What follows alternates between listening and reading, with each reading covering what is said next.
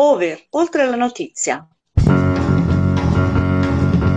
Sono Leonarda Manna. E io sono Giovanni Zerbi. Di cosa ci occupiamo? Buon giovedì 15 giugno 2023, questo è un podcast per la rassegna stampa di Over, l'altra notizia. Prendiamo le informazioni più importanti dei quotidiani nazionali, vediamo quelle che sono state più diffuse e poi mettiamo le mani sugli editoriali. E questo lo diciamo di solito tutti i giorni. Quello che possiamo vedere sulle prime pagine di oggi è la cronaca oppure l'opinione sul funerale del cavaliere Berlusconi che si è svolto ieri a Milano alle 3 in Duomo. Questo occupa la maggior parte dello spazio, togliendolo a due notizie che sono però veramente importanti e alle quali sono state dedicate giustamente poche righe. La prima è un'altra grande tragedia che si è svolta nel Mediterraneo, strage nell'Egeo, naufraga un barcone partito da Tobruk con almeno 700 persone a bordo. 104 per adesso sono i sopravvissuti e hanno già trovato 79 morti. La novera proprio diretta in Italia. Il Corriere della Sera aggiunge quella che potrebbe essere una forte accusa. Sembra che la Guardia Costiera greca abbia ignorato l'allarme del barcone in difficoltà. La Repubblica dice che è l'ennesima dimostrazione della linea dura che la destra greca vuole tenere contro l'immigrazione.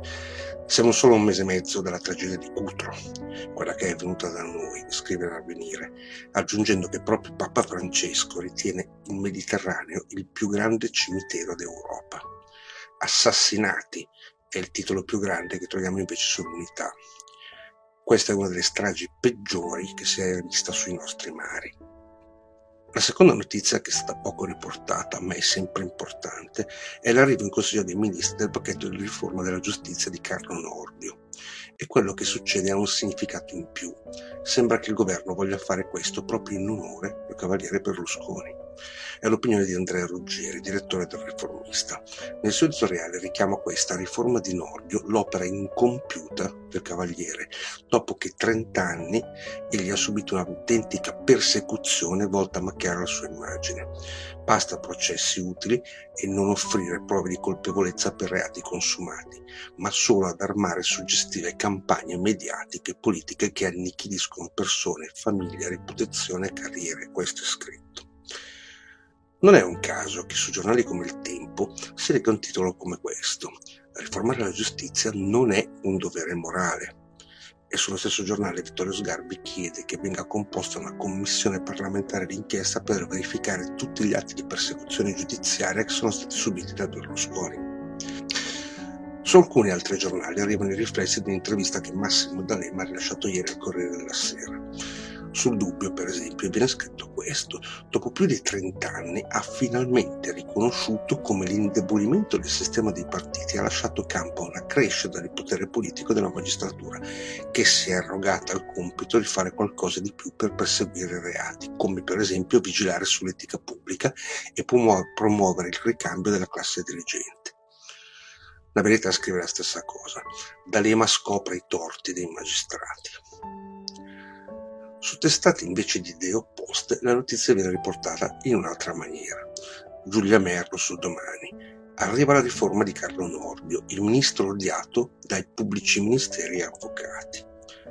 Sul manifesto si è ancora più duri. Riforma per Silvio, legge ad personam anche in memoria. Appunto, possiamo tornare a dare un'occhiata a come sono state riportate le esequie che si sono svolte ieri a Milano e usiamo sempre la stessa tecnica. Prima i giornali che hanno esagerato, poi più moderati e in fondo quelli che hanno voluto ricordare Berlusconi in modo particolarmente positivo. E si parte sempre dal fatto quotidiano. Titolo a piena pagina. Trapassato il remoto. L'esequie di Berlusconi. La piazza non si riempie e mancano i big mondiali. L'omelia dell'arcivescovo Delpini delude i beatificatori. In Duomo i parenti con Mattarella, l'intero governo, Schlein, Orban, l'Emiro Altani, le star Mediaset e molti pregiudicati. Stampa estera incredula. L'editoriale di Travaglio di oggi si intitola Funeral Party. Non si leggono le parolacce che abbiamo letto ieri, e questo è un bene, ma si continua con l'attacco ad altri giornalisti. Il primo messo in causa è di nuovo Enrico Mentana È un peccato che un giornalista intelligente come Enrico Mentana si associa al racconto demenziale degli ultimi trent'anni come un referendum pro e contro Berlusconi. Viene poi posta una domanda. Come mai Mattarella, fratello di una vittima della mafia, celebra un finanziatore della mafia, che è proprio Berlusconi? Travaglio scrive che Mattarella può fare ciò che gli piace. E noi invece ritorniamo a quello che abbiamo letto ieri alla fine della rassegna. La presenza del Presidente della Repubblica e i funerali di ieri hanno avuto un significato che è stato poco valutato dai vari quotidiani. Riprenderemo questo discorso alla fine di questa rassegna. Passiamo al secondo quotidiano. Domani. Funerali di Berlusconi tutto è perdonato.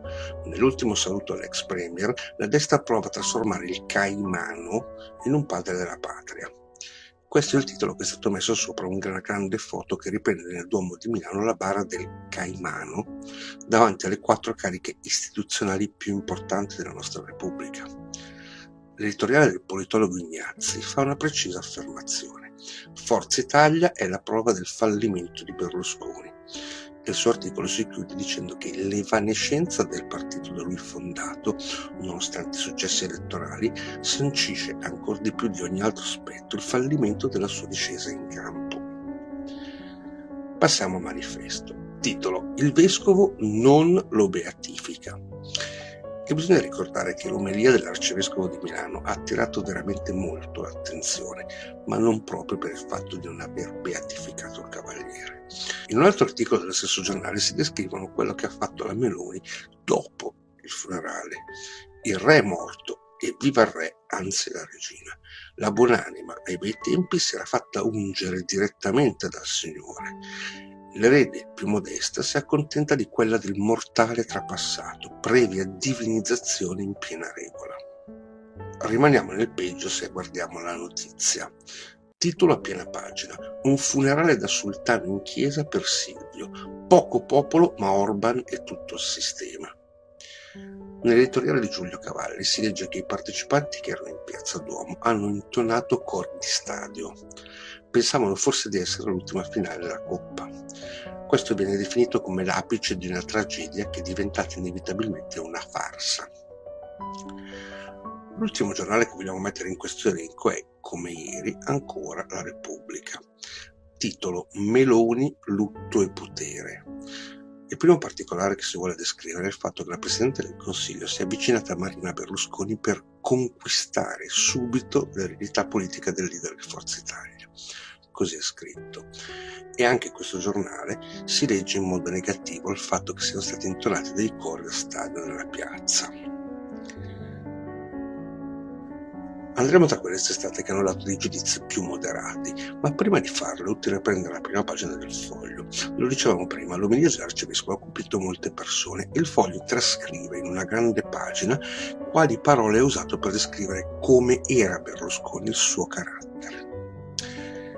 Essere contento e amare le feste, godere il bello della vita, essere contento senza troppi pensieri e senza troppe inquietudini, essere contento degli amici di una vita, essere contento delle imprese che danno soddisfazione, essere contento e desiderare che siano contenti anche gli altri, essere contento di sé e stupirsi che gli altri non siano contenti, essere contento delle cose buone, dei momenti belli e degli applausi della gente, degli elogi dei sostenitori, godere della compagnia, essere contento delle cose minime che fanno sorridere, del gesto simpatico, del risultato gratificante, essere contento e sperimentare che la gioia è precaria, essere contento e sentirsi l'insinuarsi di una minaccia oscura che ricopre di grigiore le cose che rendono contenti, essere contento e sentirsi smarriti di fronte all'irrimediabile esaurirsi della gioia. Ecco cosa si può dire dell'uomo, un desiderio di gioia che trova in Dio il suo giudizio e il suo compimento. Sul Corriere della Sera il titolo a piena pagina è chiaro. Berlusconi, applauso da Dio, in migliaia di funerali. Le lacrime della famiglia, Meloni, non ti dimenticheremo. Per l'avvenire, a Berlusconi l'addio caloroso di un popolo. Ma lo stesso giornale riporta un editoriale con una grande firma Agostino Giovagnoli e stiamo parlando di un importante docente di storia contemporanea. Vale veramente capire il contenuto dell'articolo. Prima di tutto segnala come la figura di Berlusconi è sempre stata controversa. È uno dei motivi è proprio perché ha diviso i cattolici. Dopo il fallimento della democrazia cristiana, alcuni cattolici cercavano di orientarsi per il centrodestra, ma Berlusconi non si è mai fatto piegare a una politica che non coincidesse con la sua persona, i suoi interessi e le sue scelte. Ma quello che conta di più, però, è questa frase. Silvio Berlusconi ha indubbiamente segnato la storia italiana. E questa frase è stata scritta da un grande storico italiano. Procediamo con altri quotidiani. Il mattino. L'ultimo applauso. Lo stesso titolo lo leggiamo anche sul Gazzettino di Venezia e Mestre, mentre il secolo XIX vediamo l'abbraccio a Berlusconi. La stampa scrive era un uomo, anche se negli articoli si legge qualche giudizio, vale come esempio quello di Alberto Mattioli. Ei fu, eppure mai Silvio Berlusconi è stato tanto presente, protagonista, ingombrante in vita come ieri da morto, con questo funerale di Stato così spettacolare e barocco. Cori, applausi e lacrime per l'addio Berlusconi in Duomo. E questo è scritto sul piccolo di Trieste. Su alcuni quotidiani leggiamo lo stesso titolo, Dopo di lui. Si tratta del resto del Carlino, il giorno della nazione. Arriviamo al dubbio. Cori e applausi. L'ultimo saluto di Milano al Cavaliere. Tanta gente in Duomo per l'addio Berlusconi, il più italiano degli italiani. E anche Giacomo Puletti vuole ricordare le parole dell'arcivescovo. È stato un uomo, ha detto. Abbiamo lasciato per ultimo in questa lista l'unità, perché vale leggere bene l'editoriale del direttore Piero Sansonetti. Il mondo della politica, dello spettacolo, dello sport e migliaia di persone ai funerali di Berlusconi. E ora, poveri garantisti, questo è il titolo. Sansonetti dice la sua sulla polemica che è stata per la protagonista sui giornali di ieri. Era giusto o meno che sia stato un butto nazionale?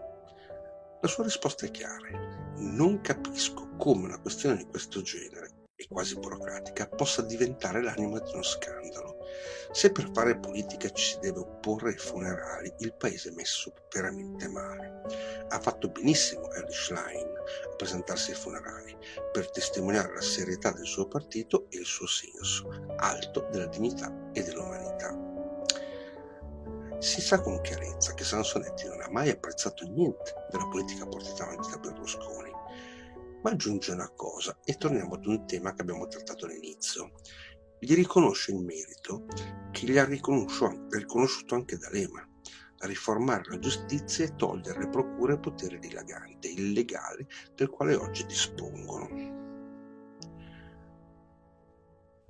Mettiamo adesso le mani sui giornali più elogiativi e logicamente dobbiamo cominciare sempre con il giornale.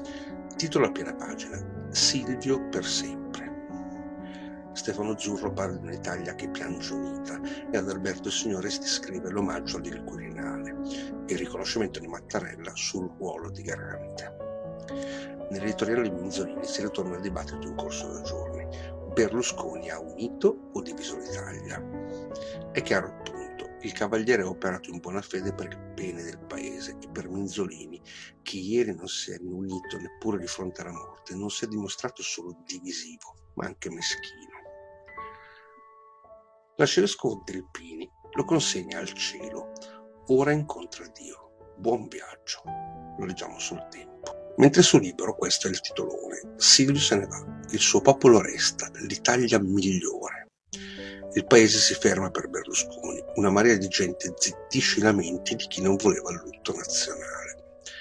Scrive Renato Farina e fa la cronaca di quello che è successo.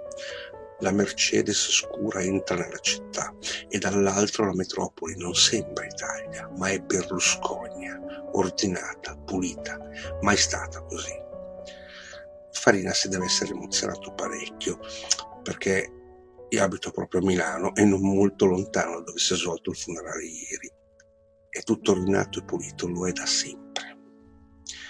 È meglio passare all'editoriale sullo stesso giornale di Sallusti, Il contrappasso. Migliaia di persone insieme a Mattarella ieri stavano rendendo onore come si conviene ad un padre della patria e nello stesso momento il magistrato Piercamillo Davigo, uno dei primi protagonisti della caccia giudiziaria a Berlusconi, era in attesa per capire se il Tribunale di Brescia deciderà di mandarlo per un anno e quattro mesi in carcere. Sallusti ricorda che nella sua omelia l'arcivescovo ha detto Silvio è un uomo che ora si trova al cospetto di Dio e aggiunge da Davigo a Dio un bel salto. Finalmente sulla sua strada trova un giudice terzo e corretto. Sulla verità il titolo più grande è questo un borghese grande grande. Tra cori da stadio un'immensa folla commossa e spontanea ha dato l'addio a Berlusconi L'articolo è del direttore Belpietro che descrive cosa le è passato per la testa e per il cuore dopo aver visto quella che lui chiama quella folla immensa che sul sagrato del Duomo di Milano ha voluto saltarlo. Per chiudere, vale la pena prendere un articolo che ci ha colpito in particolare. Serve per ritornare a quello che abbiamo lanciato come dubbio nella rassegna stampa di ieri Invece che perderci nel criticare il fatto che fosse un lutto nazionale, qualcuno si è chiesto quale fosse il significato della presenza in Duomo del Presidente della Repubblica. È un tema che è stato toccato da pochi. Lo fa invece Frida Gobbi sull'identità.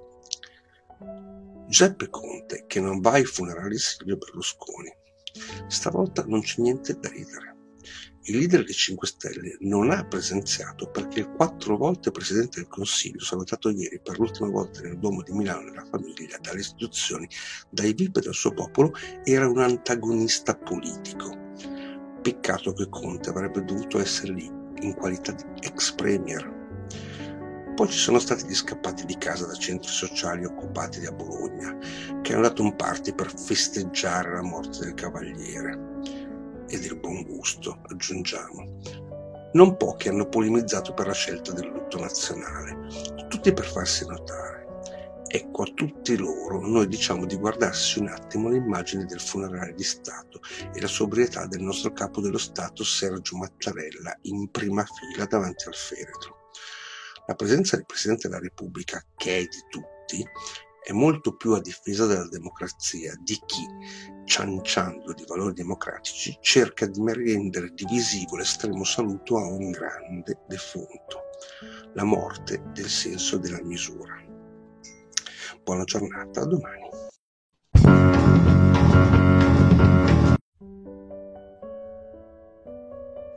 Over, oltre la notizia.